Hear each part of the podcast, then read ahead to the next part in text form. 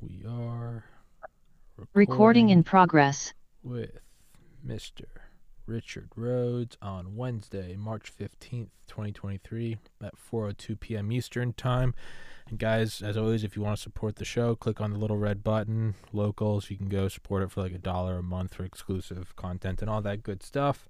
Mr. Rhodes has been on here several times before. I totally fanboy over all of your books. My favorite of yours is, of course, Dark Sun, The Making of the Hydrogen Bomb. But today we are getting into something that I believe you are doing research on, and that is cosmic rays. No. No. All right. Well, That's, that's where I am right now. Absolutely. I'm kind of trying to walk my way up the history of physics from the 19th century to today. And I guess I'm just about at the point where physicists wanted to look at high high energy particles, and the only way they could do that, since they didn't have the giant machines that they built later, was to use the natural high energy rays that were particles that were coming down through the atmosphere. Uh, the first thing they had to do was find out where they were actually coming from, because they thought they might be coming up out of the ground. They thought they might be the result of something in the atmosphere, but gradually they were able to identify them as coming from somewhere beyond. I think that's pretty well been established at this point that they're the result of all sorts of the kind of amazingly high energy events that occur in the in the universe among stars and and that kind of debris. But it was kind of fun physics from what I could tell. You know, they'd have to go up to a mountaintop, do some mountain climbing to get to a place where they could really get a nice clean look at the sky. And similar similar adventurous things in order to actually do the the work. The the drawback was they didn't come very often and they didn't come necessarily when you wanted them to. Yeah. So it, was a happy time eventually when they were able to reproduce uh, the same kind of energy levels with machines on Earth rather than waiting for outer space to drop whatever it happened to be dropping that evening. But you know, what I've really been doing lately, and what I thought we might talk a little bit about, I've been looking at the 19th century beginnings of physics, back when it was still called natural philosophy. And particularly the work of Michael Faraday, who was an English scientist, uh, self taught. He didn't have any math, which inspires the hell out of me because I don't have much math. Same here. he invented the electric motor, he invented the uh, transformer. He really, in the laboratory, at the laboratory level, not the engineering level, developed the basic principles of a lot of the machinery that runs our world today. This was a working class guy who was an apprentice in a, I've forgotten what it was, a bookstore or something, uh, printing shop perhaps, who finally worked his way through to the point of being able to do incredible first class work that was not based on theory, obviously. He had to work on a lab bench or wherever he worked and put the equipment together himself and then study what was happening and make sense of it.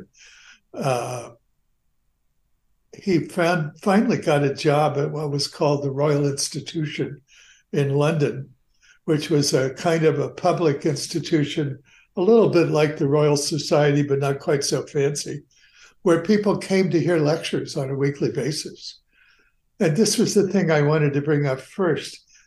What happened to the whole business of people going to hear knowledgeable speakers deliver a course of lectures working class people who would normally not have had any chance at all in England in the 19th century for an, uh, an upper level education. You know, Faraday gave these public lectures to working class people all his life because it had meant so much to him. What happened to all that world? I, I even remember as a boy that some of that was still around. the only thing that remains that I can think of is the Chautauqua summer events that go on, which you probably re- recall from this last uh, round, was where uh, uh, the the the Indian American writer was stabbed five or six times around the face by some fanatic who had found his way onto the grounds of the Chautauqua, which is in upstate New York in the Lakes region. I, I lectured there once, and it's an inspiring experience. There were 2,000 people who attended my lecture. That's how many people go there and live either on the grounds or nearby for a couple of weeks. It's like summer camp and listen to people give interesting talks. That's about all that's left. And I sort of wonder where did that go? Why don't we do that anymore? I, Is it because online now and on television that people can? I would You think? I would ima- I would imagine that. I mean, it's you know, it's the same reason why I guess I'm able to do this podcast is is I talk to talk to people from all over the world and you know, if I had to get on a plane and go meet someone and sit down and get a hotel, I'd maybe be able to put out like one episode a week versus now, you know, I can talk to people from all over the world multiple times a day and then it's one that the physical location, right? You know, you don't you if you're working at an Amazon fulfillment warehouse in Tennessee, you, you can't come up here and listen to us. And then also, if it's a if it's a if it's a at an event, it's live. You you that's another luxury. Do you have that free time? Somebody might listen to this episode while driving a big rig in 2025. So it's Right. geographic and temporal. It's it's yes, you lose the uh, that immediacy, that rich vibrancy of sitting in a lecture. I've gone to lectures and listen, and it's great, but it's it's that's the expense. But the result is that the average person can access Yeah. so much more information. So it, it's it's a trade off, I suppose. Right. In fact, I if I thought twice, I would have thought about all this. In a way, people have more access Yeah. to it.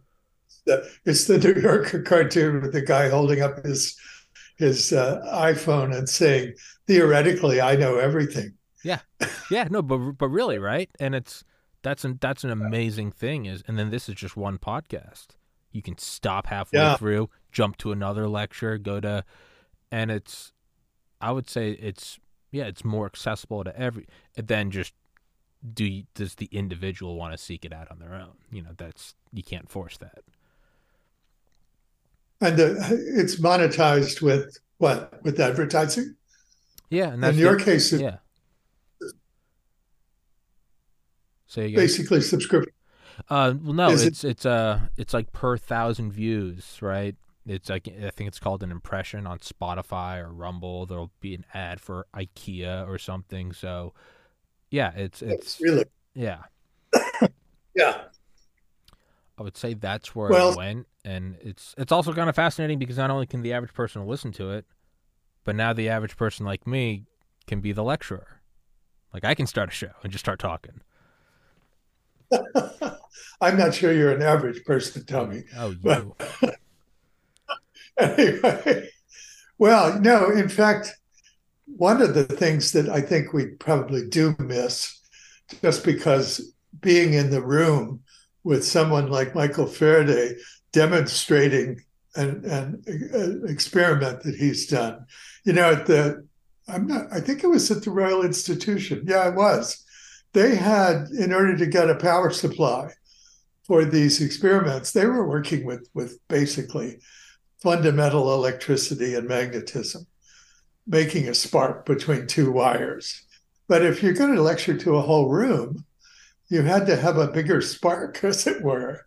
So they had 2,000 batteries, big old liquid style, I mean, kind of old car batteries, basically similar, down in the basement, wired in series. So they get this enormous flux of direct current whenever they needed it and blow stuff up and make smoke or It, it, it, it was kind of magic show cum science lecture, and people really enjoyed them. And I think the people who demonstrated, in fact, one of the one of the basic breakthroughs in physics in, in electromagnetism came when a Dutch demonstrator at a public lecture performed an experiment that he'd never done before and realized that he was demonstrating that if you uh, put two electrified wires close to each other, they have a magnetic field flowing between them. The basic principle of the transformer, really. That was actually done to his surprise in the middle of a public lecture he was giving. He didn't know he was going to get this response. So it really, in that sense, there's a certain amount of thrill that's involved in being present when these things happen, of course. But on the other hand, they can be beautifully demonstrated uh, online, as we know from looking at good documentaries and things like that. You want to see a nuclear weapon explode, you can see it right there. And you don't have to be close by when it happens, Yeah. as it were. Yeah, exactly. So, Yeah. well, it's really interesting to me that that people were were so. I guess one of the things it says to me, and this is the deeper thing I'm picking up as I start studying physics for in in, in its early history for the first time, and that is physics is actually, as someone I think Feynman may have said, physics is very simple, but it's very subtle. And you see this when you see people like Faraday putting a coil of wire next to a, a magnet and pushing the magnet in and out of the coil of wire and discovering that he could get an electrical current flowing in the wire just by moving a magnet in and out of the coil. That's so simple. I mean, you wind up some wire and you get yourself a bar magnet and you push the two back and forth.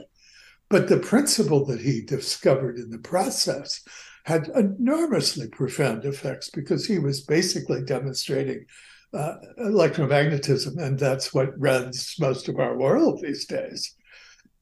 So, in that sense, I'm beginning to realize that this science that has always seemed rather formidable is, in some ways, is not so formidable and in other ways, of course, is terribly formidable because trying to understand what's actually going on turns out to be immensely complicated. And because because it's evidently easier to do a lot of things mathematically rather than physically, rather than with your hands on an object, uh, it's gotten very, very uh, obscure. It's like people who work in the have their own special language that the rest of us have never learned. Yeah.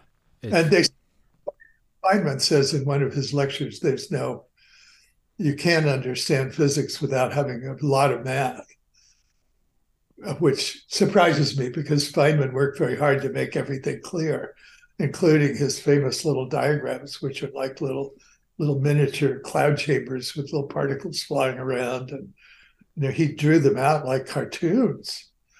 And yet, I see his point. Obviously, there are things that are more clearly presented through mathematical structures than than speaking a language. But I'm trying to do it without the math, so I'm beginning to beginning to think it's going to be possible. So, Good. It's well, there are people like me who, like you, absolutely despise math, and math despises me. But I still like science. So there's like a there's a mutual agreement between me and science that we're gonna find a way to understand it, not using numbers. yeah, and of course you can always do analogies. Feynman's argument was analogies will only take you so far before you get lost.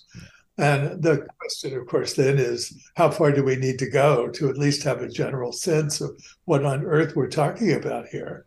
And the answer, I think, is we probably don't have to go that far. I'm sure analogies fall apart. They always do. That's why they're just analogies. Yeah. It's the old the old idea that if you I think this comes from Borges, the Argentinian wonderful, wonderful writer. Uh, but he's t- he has a story about someone who makes a map that's the same size as the area being mapped. Which, which when you think about it, uh, it doesn't really make sense. No. You know, if you map that's identical to the real thing, then it's the real thing. It's not the map. I think about. I mean, even actually, the one one time. Well, no, that's not quite right. Of course, it, it's it's a piece of paper or cloth rather than the original, but the whole point of a map is to have something you can move around and use that gives you some kind of sense of orientation in the in the larger landscape you're dealing with. I'm thinking about the way they designed the first hydrogen device, uh, the the the Mike device, which was a two-story uh, tank of of super cooled liquids with with a bomb at the top, basically uh, super cold hydrogen and so on to to make it to be clear about what they were doing.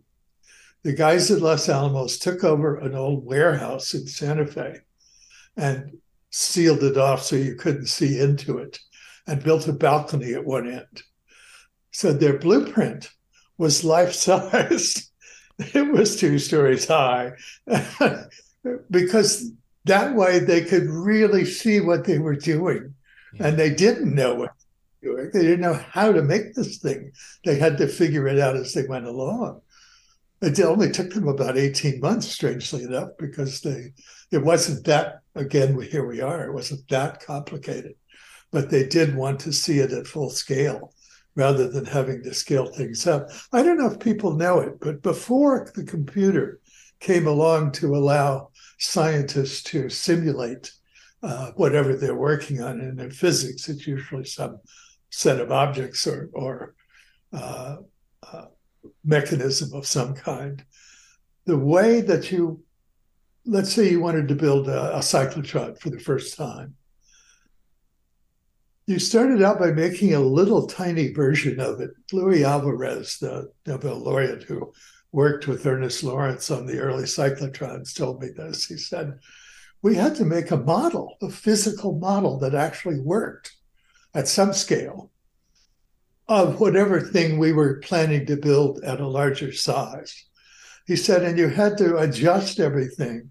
Uh, a model would have a different electrical input, let's say. It wouldn't need as much electricity or whatever. And it all had to be scaled so that you could see in the model what you were hoping to get in the full-sized object. And that was a very different way to think about what you were doing. My son is an architect, and he tells me that he can look at a lot of buildings and tell you which iteration of a particular software package for architectural design was used to make that building. Really? Because in the earlier stages of the of, of the, the software, there were corners that it couldn't design that had to be worked out by hand and so forth. And, and as it got smarter and better, it began to be a problem in itself because with the software, you could design two walls that that intersected each other in a way you didn't want them to intersect each other. Uh, and you wouldn't really know it. The software, I don't know how this worked, but it would compensate in some way for this this non-realistic connection between two parts of the building. So he still to this day, at the beginning of designing something, gets out his paper and some pencils and sketches it by hand and puts in the various parts so that he has a i mean he's building a sort of a model there it's somewhere between a physical model and a piece of software, if you will, when you do a sketch. But he wants to be sure that they're not going to have the kitchen wall running right through the living room, yeah. know, which is possible with the existing software today. I think that's the kind of problem that they have in aircraft design.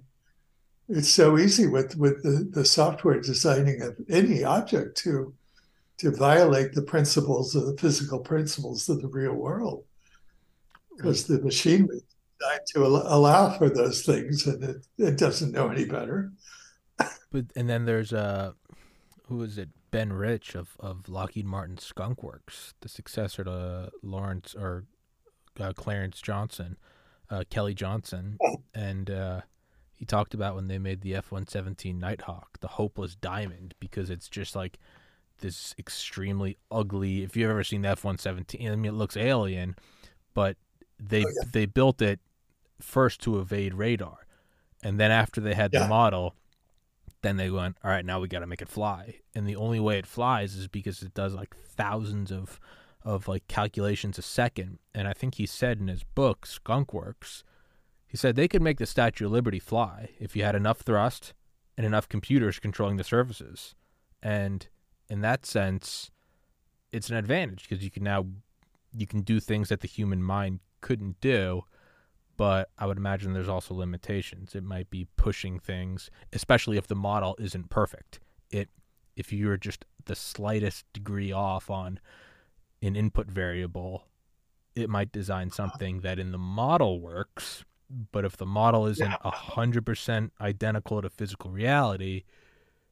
it's a moot point. Yeah, well, that's of course why test pilots get paid so well and have good insurance policies. Uh, The F 117A wouldn't fly except for, I mean, it was totally aer- aerodynamically unstable given its design. I didn't realize they, they designed the stealth part first. That makes sense, though. Yeah. I have a story back around, I don't know, back when that plane was was just coming into service. We we my wife and I happened to be in Paris for some research I was doing on something and heard that the Paris Air Show was on. And we thought, well, we've got a few extra hours. Let's go see all the great planes. My wife was a private pilot, so she has a special interest in aircraft. And I've always loved planes since I was a boy in World War II you know, we used to fly model planes and shoot each other down and all those good things, playing at war as we all did at that time. Uh, we went out there and heard people talking about the F-117A. It was it was on display, but the French were all saying, "The stealth bomber plane is here, but you can see it." much lower than all the other aircraft and really quite small compared to the, the regular kind of fighter bombers that were around. That that you'd walk down this line of planes and you wouldn't see it until you actually came upon the space where it was parked because it was just moved. It was like a small car, sports car in the middle of a bunch of SUVs. It's tucked away. I had a I I talked once to the pilot he this was at a writers conference and he was wanting to learn more about how to write he was a smart guy i talked to the pilot who flew the f-117a over baghdad at the beginning of the whichever iraq war it was that that plane was there he said i was up at around 20000 feet playing bach or something on the sound system I think the pilot lies down in that plane on his belly. But he said, I was surrounded with this glorious music. I couldn't, the plane is so quiet. Nobody knew I was there because that aircraft had the radar profile of a fly, literally. Yeah. Of a, a fly. Uh, they they basically just thought it was a bug on the on the machine, which rather than a full sized aircraft. But he was launching smart bombs out of his plane into into Baghdad in this environment where any notion of being someone who was killing people and blowing up buildings was about as far away as it could be. It must have it was clearly for him a, a moving experience almost to be in this kind of divine power up above. It's like God in his heaven throwing down lightning bolts. Very strange experience. That's insane. Being in a a, a black a black budget I- special access program stealth bomber listening to Bach in foreign territory dropping bomb that is that's crazier than an acid trip. well, and, and, I mean, you know, the, the question always is how easy is it to kill people? oh sure. And people, and our bomber pilots over the years have talked about. I mean, when they when we firebombed uh, Hamburg in World War II. These planes were flying at about, let's see, what kind of air? Flying probably 15,000 feet, which is pretty high. That's three miles above ground. But the smoke and the stench of the burning actually reached up to their level and they could smell it and see it, of course, because the whole city was in a big firestorm at that point. It was it was the people who who had that experience were pretty horrified by it. But this guy, I said, so were you? How did you feel about what you were doing? I said, did you did you think about it later? Did you struggle with it later? And he said, I used to sit out by the lake and, you know, think, which I think was a masked statement. He didn't want to talk about it, but but nevertheless, the fact is, if everyone who kills people in a war had to do it with a spear and a sword, like the wonderful Viking series that was on television recently, uh, it's a lot harder to do that. It's a lot harder to kill at that level. One of the things I, when I was looking into violence to write about it, I came across some studies about mass killings by animals. You know, normally animals kill and accumulate enough prey for their food, for their immediate needs, and then stop killing. I mean, it's a dangerous thing to do. You could be wounded, you could be injured, it could cause you problems. So they don't kill any more than necessary to eat. But there are a few incidents that have been collected over the centuries, over the years, where uh, a pack of wolves got into a huge corral full of of uh, sheep and knocked off a couple hundred sheep in one night. And the question was, why would they do that? Why would they kill so much more than they needed?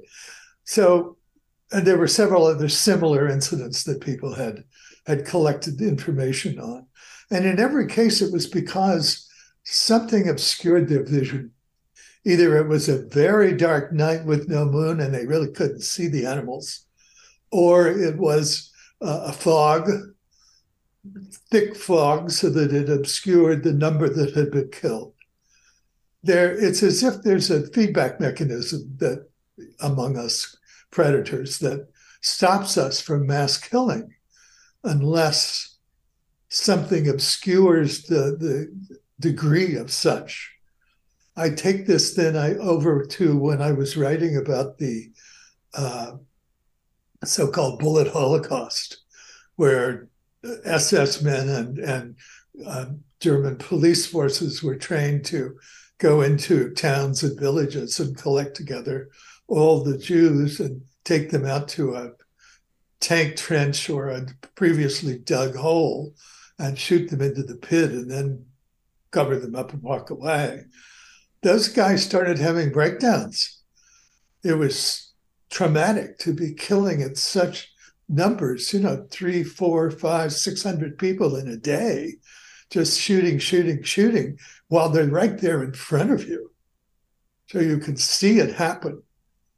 And it was clear by the time I finished writing this, doing this research and writing this book, which is called Masters of Death, that the reason Himmler, who was in charge of the SS, decided to find some other way to do the killing, the mass killing, is because of the trauma to his his killers. So when they developed the, the, the gas chamber, it wasn't because we talked about this before, it wasn't because it was more efficient. It wasn't more efficient. It was because it reduced the trauma to the perpetrators so, in other words, basically, it put the killing out of sight, just as is true with people in bombers, and and was true with these mammals that were these predators that were killing to eat, but then got triggered by not having a feedback loop that told them it was time to stop. I find these things really, really interesting because they're so way down below the level of higher consciousness, if you will, or human rational thought. They're really, really elemental in a way, and I don't think they've ever really much been explored. They intrigue me. I wish we could explore them more, but there's no way to do experiments along these lines. I'm afraid you have to experiments. Yeah. Yeah, I've I've mentioned I've mentioned that exact thing before from your book uh, SS Einsatz on SS group in Masters of Death.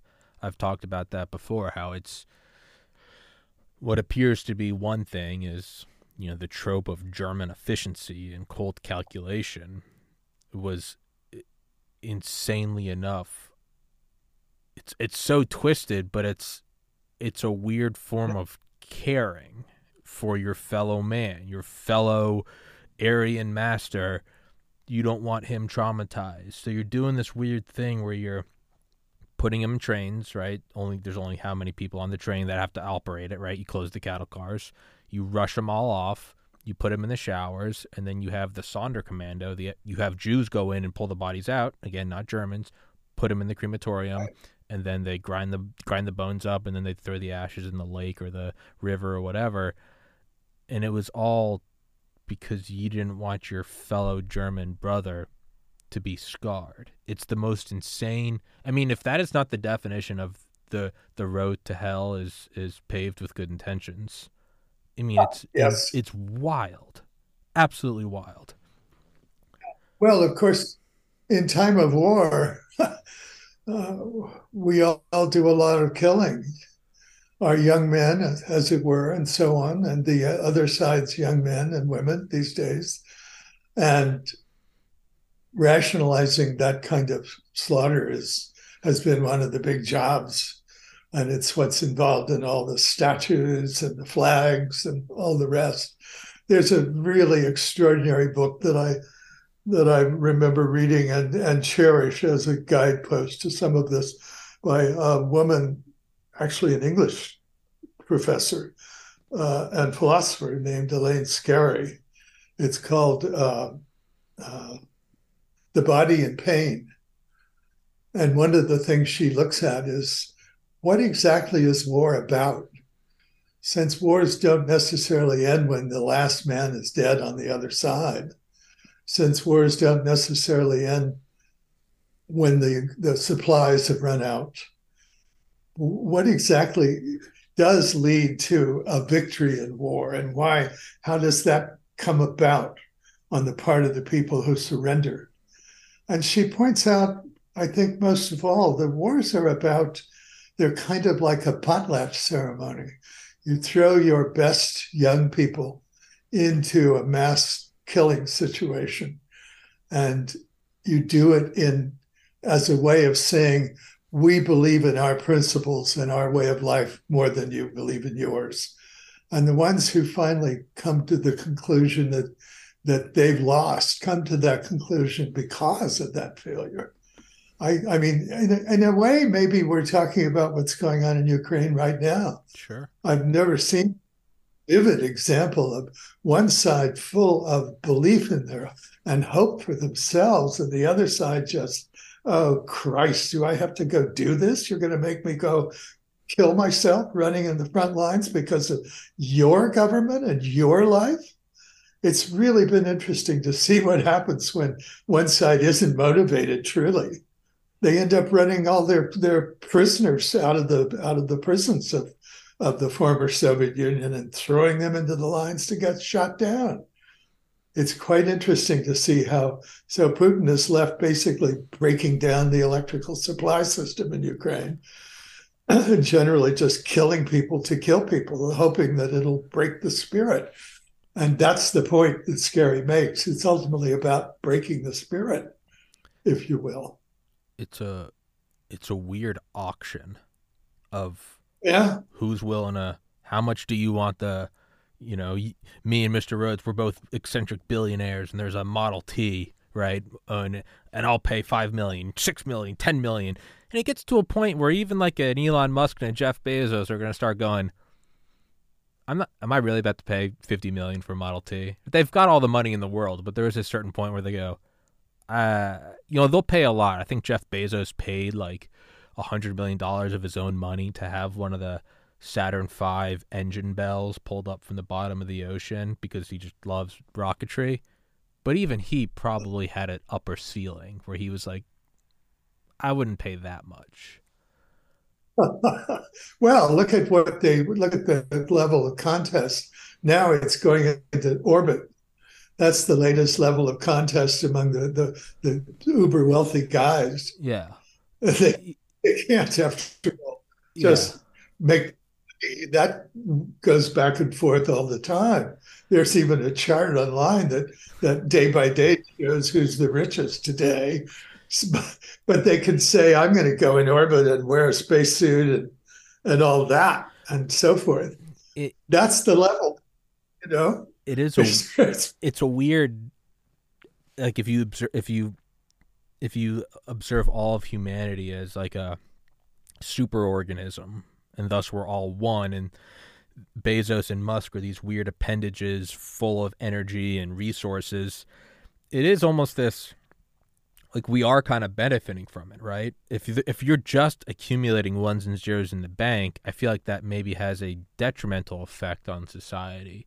But if we can align their interests or our interest where it is in the human species interest to get off the planet, and then make it a game where for them it's ego stroking, I think that's kind of a a brilliant, I guess, meta mind use of because I mean, right? You can only build a skyscraper so high or have so many Lamborghinis before it's like we're no longer adding benefit to society. But if the new, excuse my French, if the new pissing contest is make an interplanetary species, I think that's probably good. Yeah, the only thing is there's so many people who are just barely making it in the world. Of, of course, yeah. Of, and then, yeah, I mean, most people live in abject poverty and don't have clean drinking. I mean, that's obviously the dark underbelly of it. I'd rather see a much higher tax rate, personally. Um, Although the way Washington these days, I'm not sure about that.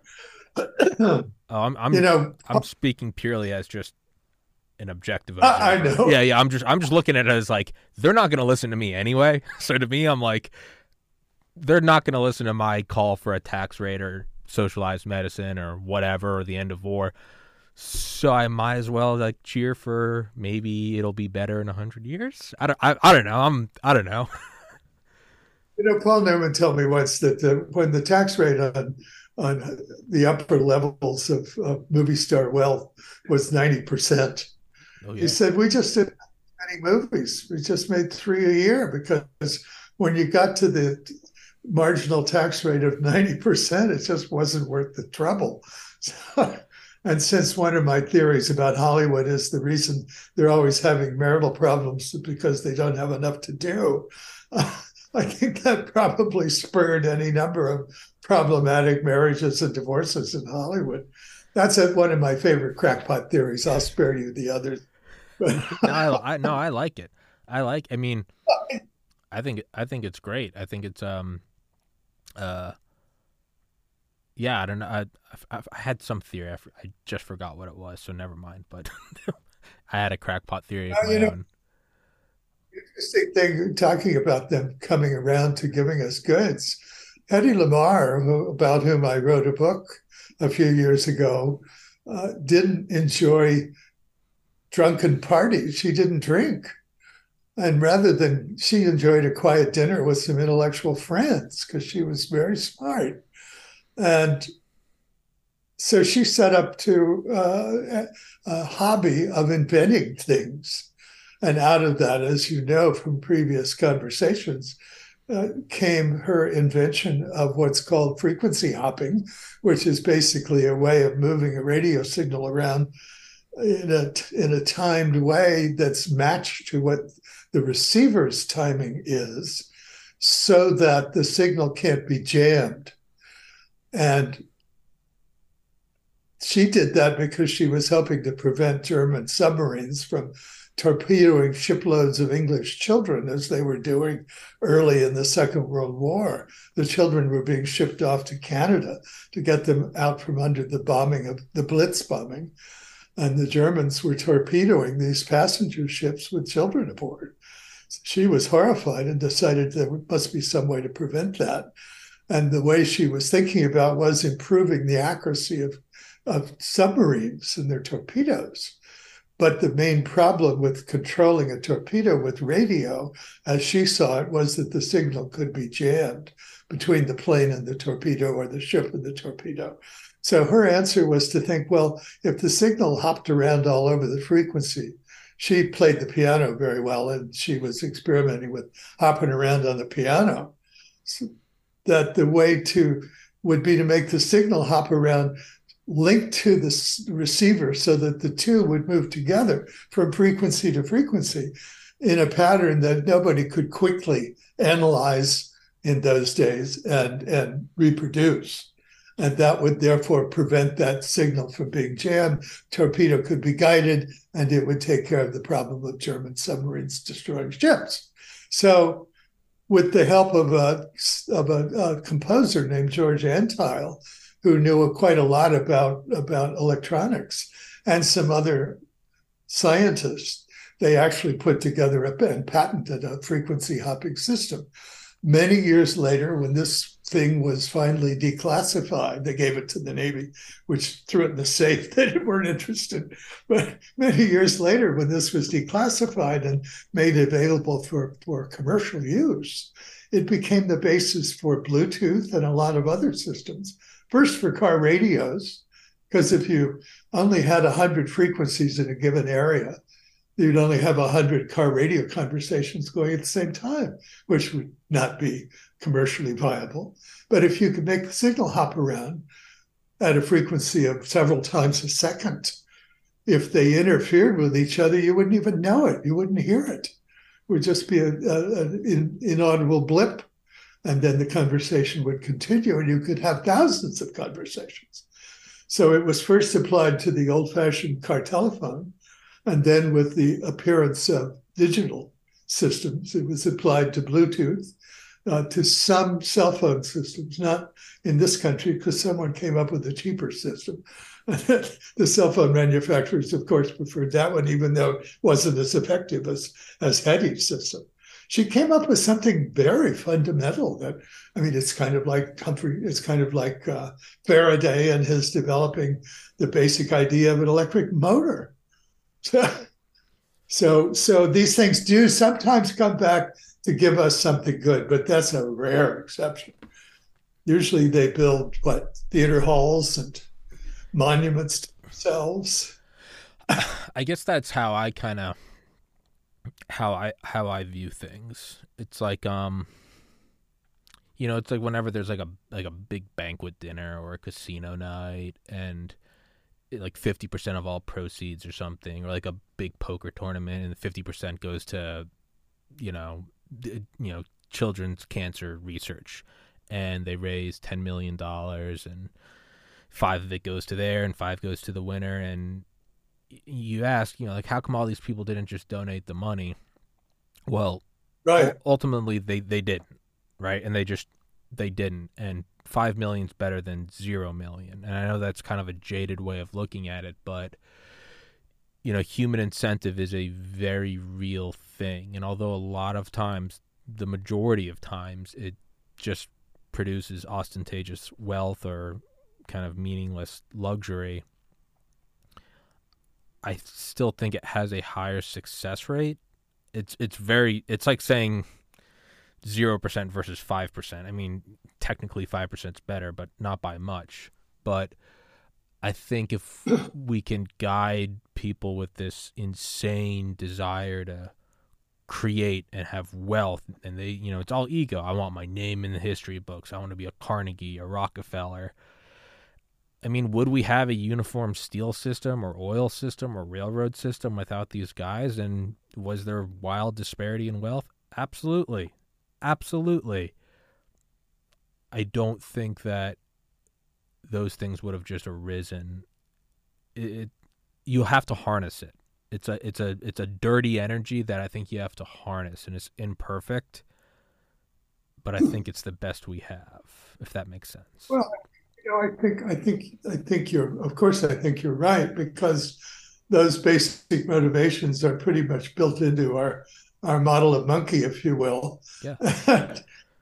they're there, they might as well be turned to good use.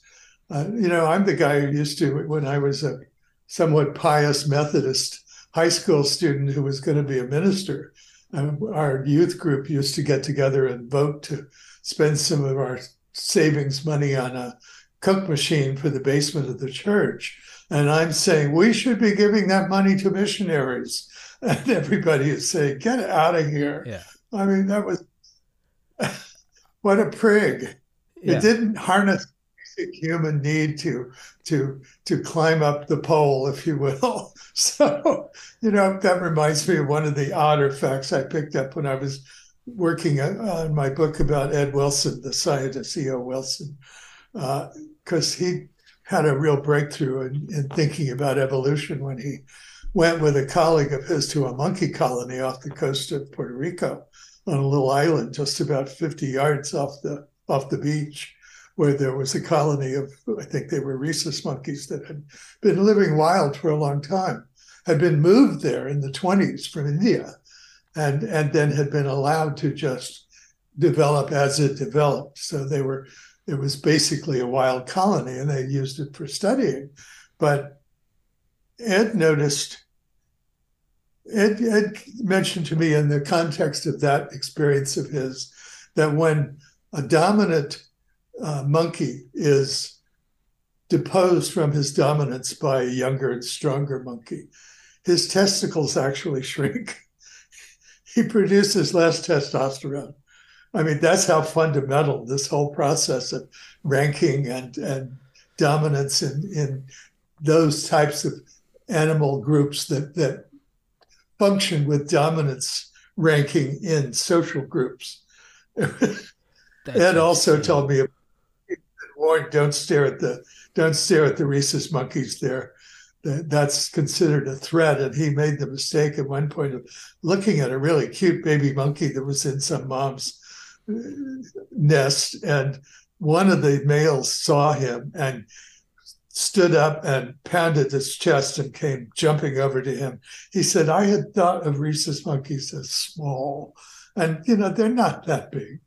But this was a typical young male, and he weighed about 200 pounds, and he was all muscle. And he was standing in front of Ed, baring his teeth and staring at Ed, just ready to pounce and eat his head off, if you will. And Ed did what you're supposed to do. He dropped his head, bowed his head, looked down at the ground, humbled himself in front of this this young male, and the young male stood there for a while and then huffed and walked away like, "Oh, you're not worth the trouble." it was it was it was the beginnings of Ed Wilson's thinking about sociobiology uh, in terms of how social groups interact and what level that's learned and what level that's uh, in uh, uh, genetic. And he figured that the genetic part was had had a pretty strong component, and I think got in great trouble for it from some Marxist scientists who wanted to believe that human beings have no genetic behavioral patterns, that it's all learned because the whole Marxist world was is and has always been about transforming human beings into a different different beings, as it were. And you can't do that if it's already hardwired into your system. So Ed got into a lot of fighting and trouble back in the 70s. But but his point was, I mean, he really did take to heart that that rather scary experience with this young male.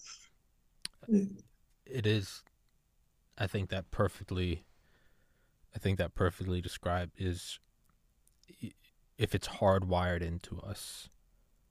Yeah. It's going to be next to if not entirely impossible to simply force it to be something like a hydroelectric dam is very zen in that it is you're moving with the thing that's already the, it, the, here's this the earth is churning up this energy. None we're not paying for the tectonic plates. That's just going and that's powered by the sun which is the moon and the move with it right? Don't try to stop it. Just move with the thing. And that that is the best way. Is it perfect? Absolutely not. But move move with i mean what has brought about the most quote unquote stable world in the history of man, and it's everyone having a nuclear weapon pointed at each other. Insane, sure. but it's kind of it's kind of working. I mean, all things considered, it's kind of working. So it's like if it's stupid but it works, then it ain't stupid. I've just been going through the manuscript of a book that will be out, I think, in about a year by a, a wonderful scholar of that question named Ward Wilson, whose book is about how to eliminate nuclear weapons realistically, not because it's morally a better world or anything else, but based on a very simple premise, which is they're lousy weapons. The real they haven't been used is because no one's been able to figure out a reasonable use for them. Uh, they're too big. They cause too much too much radioactive fallout. Uh, they just if you get attacked back, the deterrence argument, you're you're in even worse trouble. Just all the things you can think of for how would you design an absolutely cruddy, useless weapon of war there's nothing quite like a nuclear weapon. And I realized as I was reading through Ward's manuscript that, and I don't think he knows this, I'm going to have to discuss it with him because it's an important point. The whole work of our national labs in the weapons design business, once they got to the point where they were building warheads designed for a certain size missile and scaling the weapons down to fit the warhead, you know, there's been a general decline in the yield of our nuclear weapons. There was during the Cold War over the whole era of the Cold War. The first ones were huge. They were megaton yield. They were five megatons, which is an ungodly amount of explosive force. Five million tons of TNT equivalent. Largely because Curtis LeMay, the head of the Strategic Air Command, only had bombers. He didn't have missiles yet, didn't have any other way to deliver the weapons. And since bombers can get shot down, he wanted the maximum yield for the weapon that bomber was going to carry. And that was the way the Air Force pushed.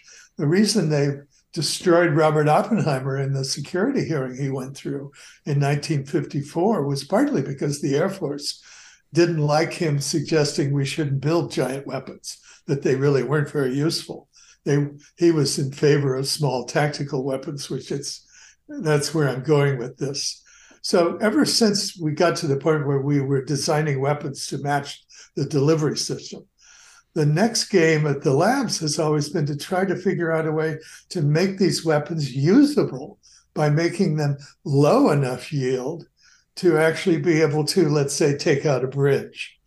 Or in the case of air air to air rockets, which we had, believe it or not, with nuclear warheads, to just take out a squadron of the enemy's planes in the air, or or a torpedo that would just take out an aircraft carrier, but not blow up the entire South Pacific. So, in a way, the whole move towards smaller and smaller weapons was in the service of responding to what is indeed Ward's well taken argument against nuclear weapons, which is they're too big, they're too messy. There's no way you could use them. There's a risk that your own forces will be destroyed by the same explosion that destroys the enemy. They're almost as bad as poison gas, which never really got very far, primarily because it, it would it was on the wind. It would blow back across your trenches and kill your people. So in the end, everybody was prepared to sign off on let's not use poison gas. So the the the the problem I, I've forgotten where we were going with this Who discussion. cares? Who cares? Keep going. I'm just, here. We are talking about all the ways well, kill people, kill people. Small. small. I was talking developments. I was going to say I I would disagree with him, and I would say they're wonderful weapons. If our end goal is to have less warfare, I would say these things are great. They are so sloppy and so. I mean, there's the thermal pulse, there's the shock wave, There's the there's the radioactivity. There's the EMP. I mean, the, you kill your own people. The land is uninhabitable. They are so insane that they can't They be used. To me, they are wonderful weapons because they are so. We're talking about you know chimps and our genetic hardwired. I mean, these guys are willing to throw billions just to have their name on the rocket. You know, think of Alexander the Great or Hitler or Napoleon or you know, all the empires and the millions of people that dictators will just without blinking say yeah kill them all because they want power we are dealing with the most insatiable primitive reptilian mind the only language that mind answers to is violence. And like the chimp standing up and staring you in the eye that's what a 10 megaton mushroom cloud is is that's the only way you get a hitler or a or a Xi or or a Biden or whoever, a Trump, the only thing that gets those egos to sit back down is looking at the the power of God. And to me, I I think they're great for that reason. We're dealing with hardwired genetics. The problem is that since we're doing this at the level of actual weapons in actual silos and on actual planes, and in actual submarines, we take great risk. Well, that's the because if inevitably they something fails, as all mechanical systems do, we risk being destroyed for no reason because the system just broke down. And I mean, the system does break down, God knows, and has came very close many times during the Cold War years. I mean, there was a bomb that was dropped over South Carolina. Yeah, Greensboro. out of right. That that evidently all the safety interlocks but one actually was triggered. So and so forth. So I'm, my argument is the same one that Oppenheimer and the crew put together in the Acheson Lilienthal plan in 1946, which is if you have a world where you know where all the weapons are materials are, where you have perfect transparency about the possibility of anybody secretly testing and so forth, then you can back off from using weapons, from keeping weapons on hair trigger alert. You can move them back to it takes two hours to launch.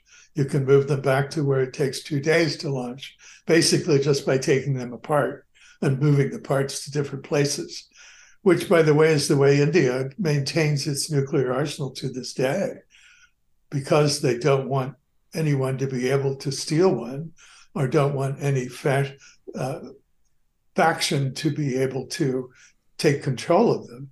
They keep them physically separated in different vaults around the country so that you have to go through quite an elaborate process to put them back together and get them ready to launch. So it is possible and if you could do that, if you do that, and if you can make sure everyone is doing that, then you march back progressively from the kind of mistake that is fatal because it happens and then it's all over. You can even get to the point where you, you have deterrence at the level of knowledge because no one's going to stop knowing how to make these things. Everyone who has any advanced nuclear technology in their country has already done that exercise, you may be sure. And I mean Japan and any other country. The Swedes were working on nuclear weapons, for God's sake, back in the back in the 50s and got pretty far along before they realized that there was no point in it once the Soviets got hydrogen bombs, because just two hydrogen bombs would take their country out. So there was no point in having some little nukes that would take out a a, a line of march of Soviet tanks if they were ever attacked. Anyway, you can get to the point that the Acheson Lilienthal plan argues, where you have deterrence at the level of knowledge and, if you will, mothball parts or something at that level. Then, if somebody starts cheating, and this is where Bernard Baruch, who was going to present the plan to the United Nations, screwed it up he asked Oppenheimer, Well, what happens if someone cheats? Where's your army? And Oppenheimer said, Well, if someone started trying to rebuild a nuclear arsenal in a world like the one we, we've described, that would be an act of war.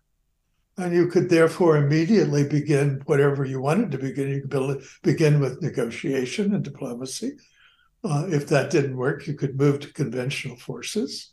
If that didn't work, then you could also, assuming the knowledge of the how to build these things was spread around, you could also begin to build a new nuclear arsenal of your own.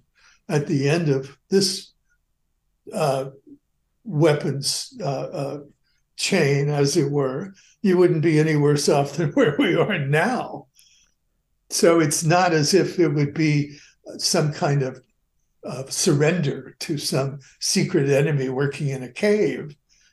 I conclude, you know, I've really concluded that the reason we still have all these nukes, speaking not just for the United States at least, is because of domestic politics because it allows the Republicans to argue in Congress that Democrats are weak on defense because they want to negotiate rather than build more bombs. And the pattern is very clear. You know, when when Obama wanted to get through another treaty, actually Clinton wanted to get through another treaty with this with Russia. Uh, the price was the so-called modernization of our nuclear arsenal which basically meant rebuilding everything with keener and more sophisticated weapons. And the same thing is, goes on now. At the same time, there's a whole military industrial scientific complex that lives off of all the money that's spent on these so called useless weapons, these things that we say we can't figure out how to use. The defense industry has cleverly located aspects of its manufacturing and other facilities in almost every congressional district in the country. They spread it out so that every congressman has a personal stake in maintaining this unbelievably bloated defense budget that we have. They're going to increase the defense budget this year as part of as part of President Biden's uh, balance the budget plan. It's just incredible we have a bigger army, not army, we have a bigger defense system, very modern, very sophisticated than the next nine countries combined. And yet we hear about how vulnerable and dangerous the world is. It's a very strange business, and it has a lot more to do with politics and money than it has to do with deterrence and the, the avoidance of war. Um, there's an author, Andrew uh, Cockburn, and um, yeah, I can't remember the name of it. I don't think it, he has one book called Kill Chain, but I don't think that's it. it there's another one, and um, he he actually puts forward a, a very good argument that you know it doesn't. It's not that it's sentient, but the military industrial complex pretty much obeys all of the biological laws of a of a virus and a host in it the way yeah. it attributes the like you said different districts and the way it puts its veins into resources and it sucks out a disproportionate amount without giving anything back. And when it feels threatened it lashes out. He he lays out a pretty good argument. And it doesn't mean that it's some skynet that's taken over but rather it has a, a natural system has arisen that this thing is there almost is no head. It's this autonomous law of just resource acquisition and it's it's the biggest baddest thing on campus and it's it'll bomb you into to oblivion and it's essentially become not self-aware but self-sustaining and it, and it doesn't need a, a head anymore. It's just it's just growing. And it's it's all the classic definitions of a parasite. Yeah. It is a parasitic system on parasitic, you know, one of the things that I'm picking up, and I think again, this is Feynman making this this analogy, but he said it's as if there are two realities in the world. There's the one we all live in, which is open and clear and sunlight and so forth. And it's basically understandable in a straightforward way by all of us to, to a greater or lesser degree. Under that, there's another level of reality that's almost entirely inaccessible to our normal sensibilities, and that's the one that physicists work with, basically chemists to a degree, uh, where where the underlying processes go on. I think that leaves out maybe an, an inner layer where the biological structures and things move on. So many things that we think of in a different context turn out to follow the basic system of Darwinian evolution. And that, that I mean, I, there was a physicist, uh, sorry, there was a scientist a few years ago, I don't know if he's still living, who worked out a model for how, how memory works that was basically Darwinian. That is to say, you remember things if you use them. And if they're not useful to you, they tend to recede slowly into, into nowhere. Which, if you think about it, is basically the pattern where, where use and, and value and improved value determines which of various genetic mistakes, basically. Uh, failures of copying of DNA, uh, as, as uh, Francis Crick described it, uh, leads to various possible changes in what will what will be uh, reproduced, and then Darwinian evolution takes place to find out whether that mistaken transcription, which produced, let's say, a slightly better sense of smell, or it may be a slightly worse sense of smell, will decide whether that line will continue to be reproduced down through the years. I hope that wasn't too obscure. That's the way evolution works. Two part thing. One, copying mistakes, just as we all make when we're trying to transcribe something. But this happens to be DNA. It's very much like spelling mistakes and so forth. and then, then the pressure of the environment selecting as it were, selecting because it's not a conscious process. As you say, there's no head. It's just what works and what doesn't work, and what allows someone to differentially reproduce more. Uh, I mean, you can even see where that monkey rank order comes from. The stronger, the wiser, the smarter, the more clever monkey uh, has more offspring because he's able to breed with more females and the females choose the ones that maybe look like they're more nurturing or and so forth and both sides working together end up theoretically with a better monkey at the other end of the process. And then environment changes and then those those adaptations turn out not to be so useful in the new environment. You know i'm a pine tree and oh my god it's 100 it's 100 degrees outside today. I'm going to have to die. That's what's happening around here in Seattle. The trees are getting affected by by the hot summer weather as everything moves north. So I'm wandering about, but I'm trying to make my point. Of course, systems evolve by themselves. That's how we got here. Unless you believe you were divinely created by a, a, a master god somewhere on a cloud, uh, we got here by accident.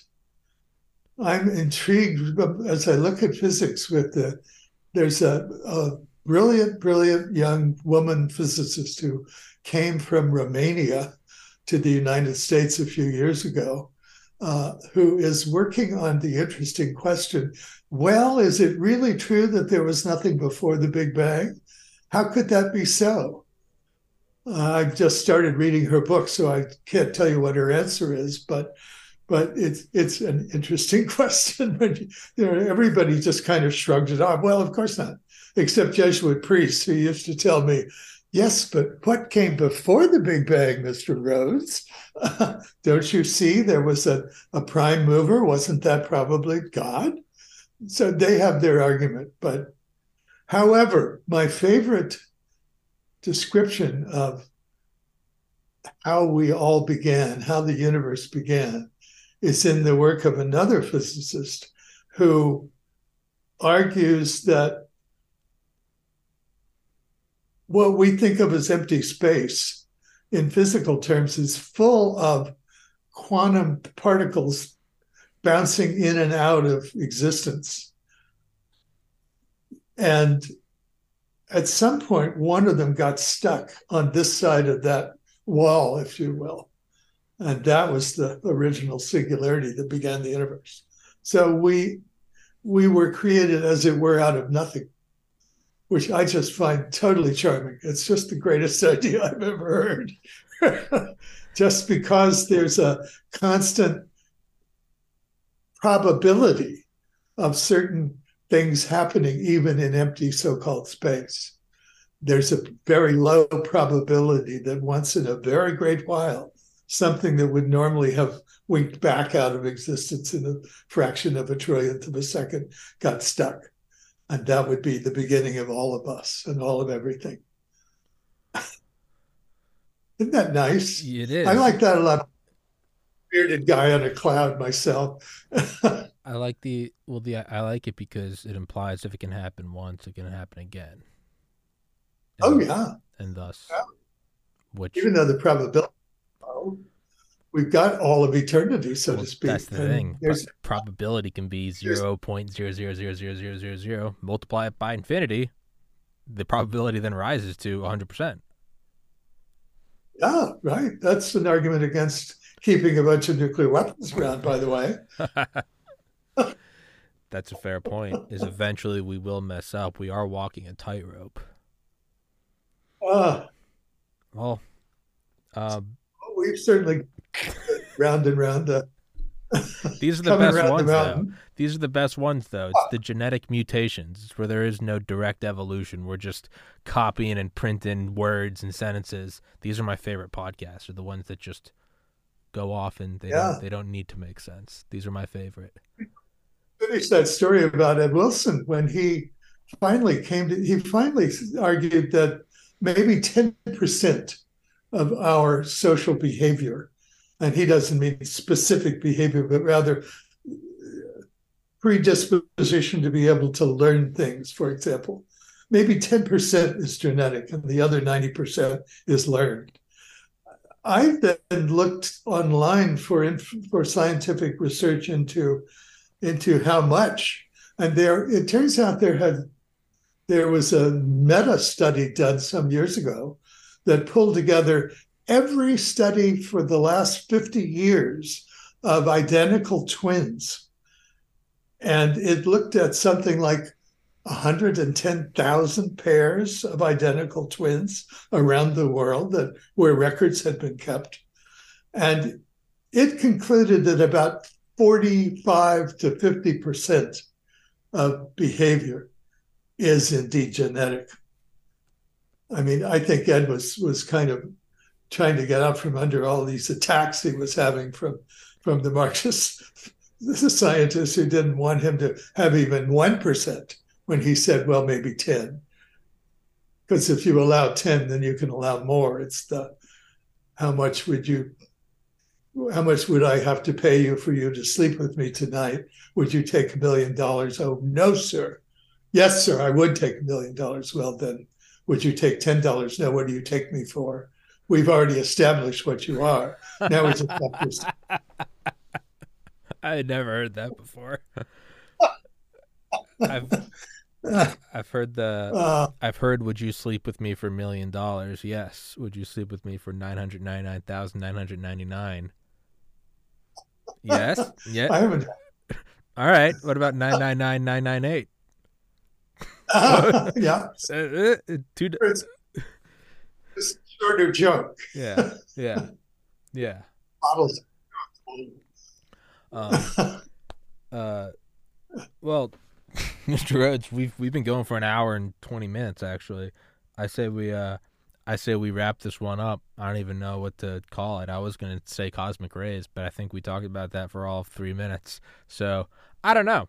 It's gonna be whatever. Whoever wants to discover it can discover it. it all comes back around to just this unbelievably endlessly rich world and how much there is to always to discover. Yeah. how much more there how much more hope there is i think for the world. I really do. I don't mean to end up with a sermon sermonette but uh, the bitterness and hopelessness that so many people seem to be expressing these days is so sad. All you have to do is just I mean, you could spend the next 50 years in your backyard and never exhaust all the riches and treasures that are tucked away out there. You know, Ed Wilson discovered the first appearance in the United States of the fire ant in, in a vacant lot next door to his family house in, in Tennessee as a 13 year old boy. He was just doing an inventory of the little, the few ants that had made colonies in this backyard. And here was one he'd never seen before, and it bit him. and he realized there was a whole new species that no one had recorded yet. So, with that little Aesop's parable, I'm prepared to stop for today. no, I, no, but I think it's I don't I don't think it's sermon. I think it's very real. It's is It is real.